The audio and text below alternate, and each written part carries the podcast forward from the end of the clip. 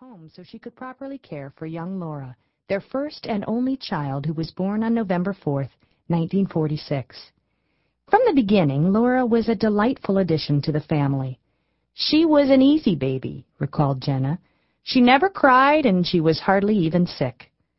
The calm, contented personality that strikes everyone who meets Laura Bush was evident from babyhood, according to her mother, who added that her daughter was just born a happy little kiddo. Although Jenna and Harold Welch had wanted to raise a large family, unfortunately it was not meant to be. From early on, young Laura sensed that her parents wanted other children. She said, "I was very aware that that was one of the disappointments, that they didn't have a lot of children." Jenna Welch had also been an only child, but her mother, Jessie, had come from a family of seven sisters. Jessie's mother, Eva, had been widowed at an early age, but was fortunate to have started a successful dairy farm that kept her and her girls busy with daily chores. The girls fed and milked the cows, cleaned out the barn, bottled milk, loaded products onto the delivery wagon, and drove the horse-drawn wagon to customers within a wide radius of the farm. In fact, one day while delivering milk with one of her daughters, Eva spotted a mailman coming toward them from the opposite direction. She casually mentioned him to her daughter Jessie Laura, and as they passed each other, the young pair turned towards each other.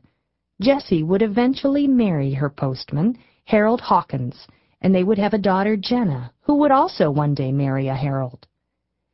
Jenna considered herself lucky to have found her Harold, a man whose laughter lit up a room. Laura observed her mother's devotion to her husband and her family, but Jenna was a multifaceted woman, and Laura once observed that her mother was a woman of that generation who really wanted to please her husband and cooked three meals a day, but she also was very interested in a lot of things outside of her marriage.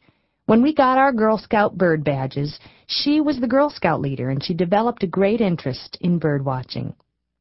A love for nature came easily to Jenna. As she grew up, she had developed a passion for the wildflowers of West Texas. "My mother, Laura's grandmother, grew up on a farm in Arkansas," she recalls, "and we often talked about flowers and birds. She was sort of a self-taught naturalist, and I'm the same way." Her love for birds continued after moving to Midland, where she joined the Midland Naturalist Group. We put out a wonderful monthly publication, The Phalarope, which reports on nature in the area. They named the newsletter after the phalarope, a water bird that swims around in a circle to stir up the water and make the fish come up. The female also runs off on little errands of her own and leaves the male to care for the young. The women in the group liken themselves to the phalarope. They stir things up in the nature-loving community and leave their husbands at home at times to go birding. Laura's mother stirred things up as a naturalist, working to improve the environment, and years later, her daughter would display some of her mother's phalarope qualities when, as First Lady, she would stir up the education system's kettle to improve schooling for America's children. As she moved through her childhood, Laura found security and strength in the delights of daily life in Midland, the small Texas town that would soon become a thriving center for oil interests. In time, this phenomenon would not only affect her family, but it would create the setting for a meeting with the man who would one day become her husband. Oil was to be the bridge that would connect Laura's past with her future. The presence of oil was, in fact, one reason why her father, Harold Welch, had chosen to settle in Texas in nineteen forty-six after completing a four-year stint with the Army. Harold had just returned to the United States from Germany, where he had spent his last days with the Army's five hundred fifty-fifth Anti-Aircraft Battalion, trying to survive a difficult winter. He and his mates had fought in the bitter cold by day and slept in freezing, bombed-out houses at night. Memories of that bone-chilling cold and blinding snow would haunt Laura's father for the rest of his life. At last, with the surrender of Germany on January second, nineteen forty-six, Harold Welch gratefully went home to his wife, Jenna Louise Hawkins Welch, whom he had married during one of his leaves in nineteen forty-four. Now back in the United States, Harold discovered that the war years had been good to nearby Midland, Texas. Since early nineteen forty-two, it had been the site of the Army Air Force Bombardier Training School, the largest military training facility in the world. Between April nineteen forty-two and January nineteen forty-five, more than six thousand cadets had flown practice bombing runs over the West Texas desert. About half of those cadets had young wives and children, and neither the base nor the town of Midland had enough homes for them.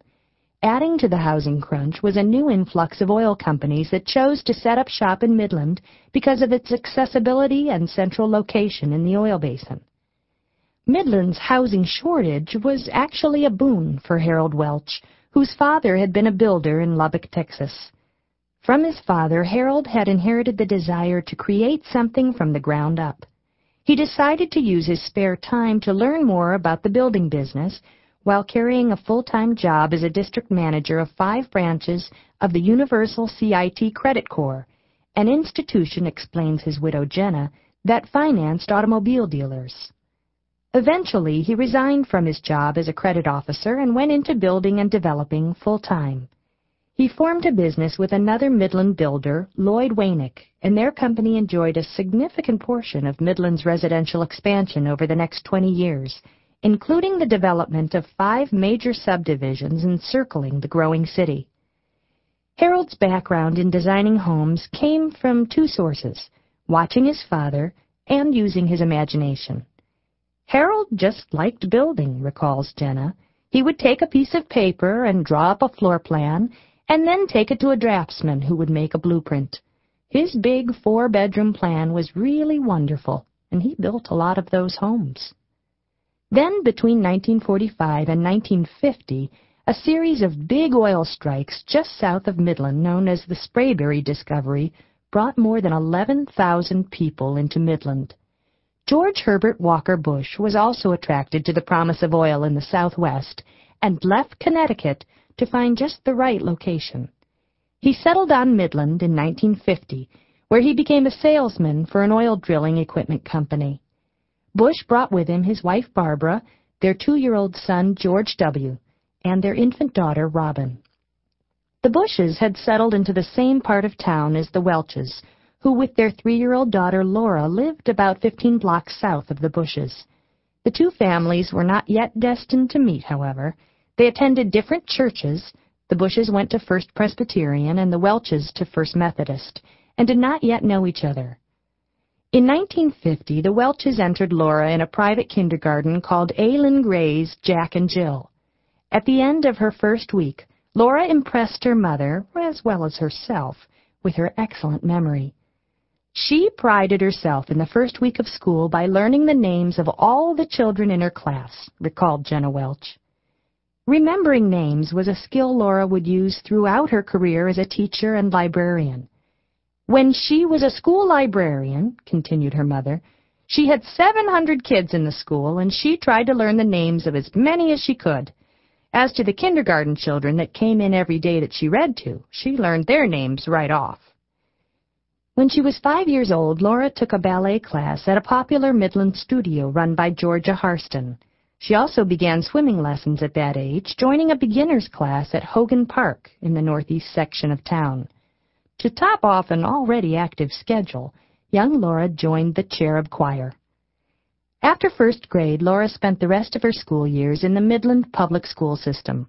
Like many American small towns in the nineteen fifties, Midland was a place safe enough for young children to walk the streets by themselves. Todd Hauk, a historian and director of archives at Midland's Petroleum Museum, remembers Midland as the typical Norman Rockwell kind of world. Everyone felt very safe. No one would dare bring a lighter into school, much less a gun. Laura was a typical Texas schoolgirl. Once a week, she would put on her Brownie Scouts uniform and wear it to James Bowie Elementary School. After the last bell, she would walk with a few of her friends to Missus Smith's house for their troop meeting. There, her Brownie Scout leaders, Missus Barrett and Missus Smith, taught the girls simple household skills interlaced with basic lessons in citizenship, as outlined in the Brownie Scouts handbook. Another childhood friend, Sally Brady Rock, reminisced about her troop meetings with Laura. "I remember Brownie Scout meetings over at Gwen Smith's house," she said, "and our little arts and crafts projects that we would do. Laura was always so good. She always made things well. Laura not only was well-behaved, but she learned from her mentors. From the tender age of seven, she knew what she wanted to be when she grew up. Inspired by her second-grade teacher, Missus Charlene Nagy, she told her parents that she, too, wanted to be a teacher. Decades later, she would invite her beloved second-grade instructor to her husband's inauguration and place her in the front row at the White House ceremony. At the age of eight, Laura graduated to Girl Scouts and attended her first summer camp. It was almost two hundred miles away from home in the Davis Mountains, southwest of Midland, a beautiful valley nestled between two plateaus with an unparalleled view of Mitre Peak. Coyotes, turkey buzzards, deer, wild turkeys, jackrabbits, and other animals live in the wilderness surrounding the camp. But Laura wasn't ready to leave home for so long. "She went for just a week," said Laura's mother. "Then she asked to come home. I think she was homesick. She wouldn't go back for a year or two."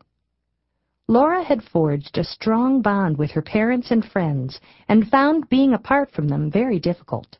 But when she was older, she returned to the camp, and this time she truly enjoyed herself.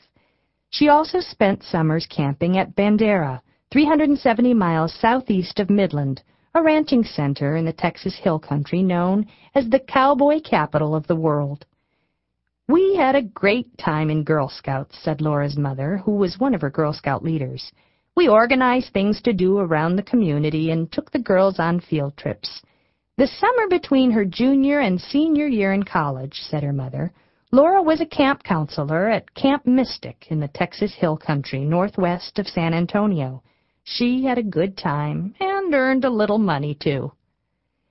Camping with the Girl Scouts had given Laura an introduction to nature and outdoor adventure that became an essential part of her life. Later, as First Lady of Texas, one of her favorite getaways was taking whitewater rafting trips with friends. The summer temperatures in Midland can reach into the hundreds, and Laura spent many days at the swimming pool with her friends. Afterwards, Laura would bring a friend or two home to visit or to spend the night. Laura's house was a center of liveliness and good humor. Her friends felt right at home, thanks to her father's quick wit and her mother's warm welcome. "You always loved to hang out at their house," said one of Laura's best friends, Jan Donnelly O'Neill. "You just always laughed and had a good time, sitting down and having Cokes with Laura and her mom and dad." Laura fondly recalls her father's sense of humor. "My daddy loved to laugh," she said. "He loved animals. He was just one of those men who never met a dog he didn't like or that didn't like him. He was funny, and he didn't take himself too seriously."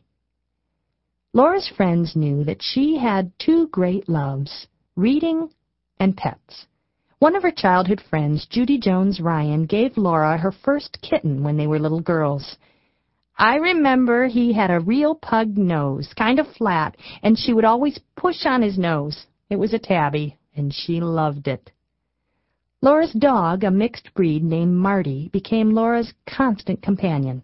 Another friend recalled finding Laura in the backyard one summer day, ridding Marty of his wood ticks without being the least bit grossed out. "She was picking off ticks and putting them in a solution very methodically," said Peggy Porter Weiss.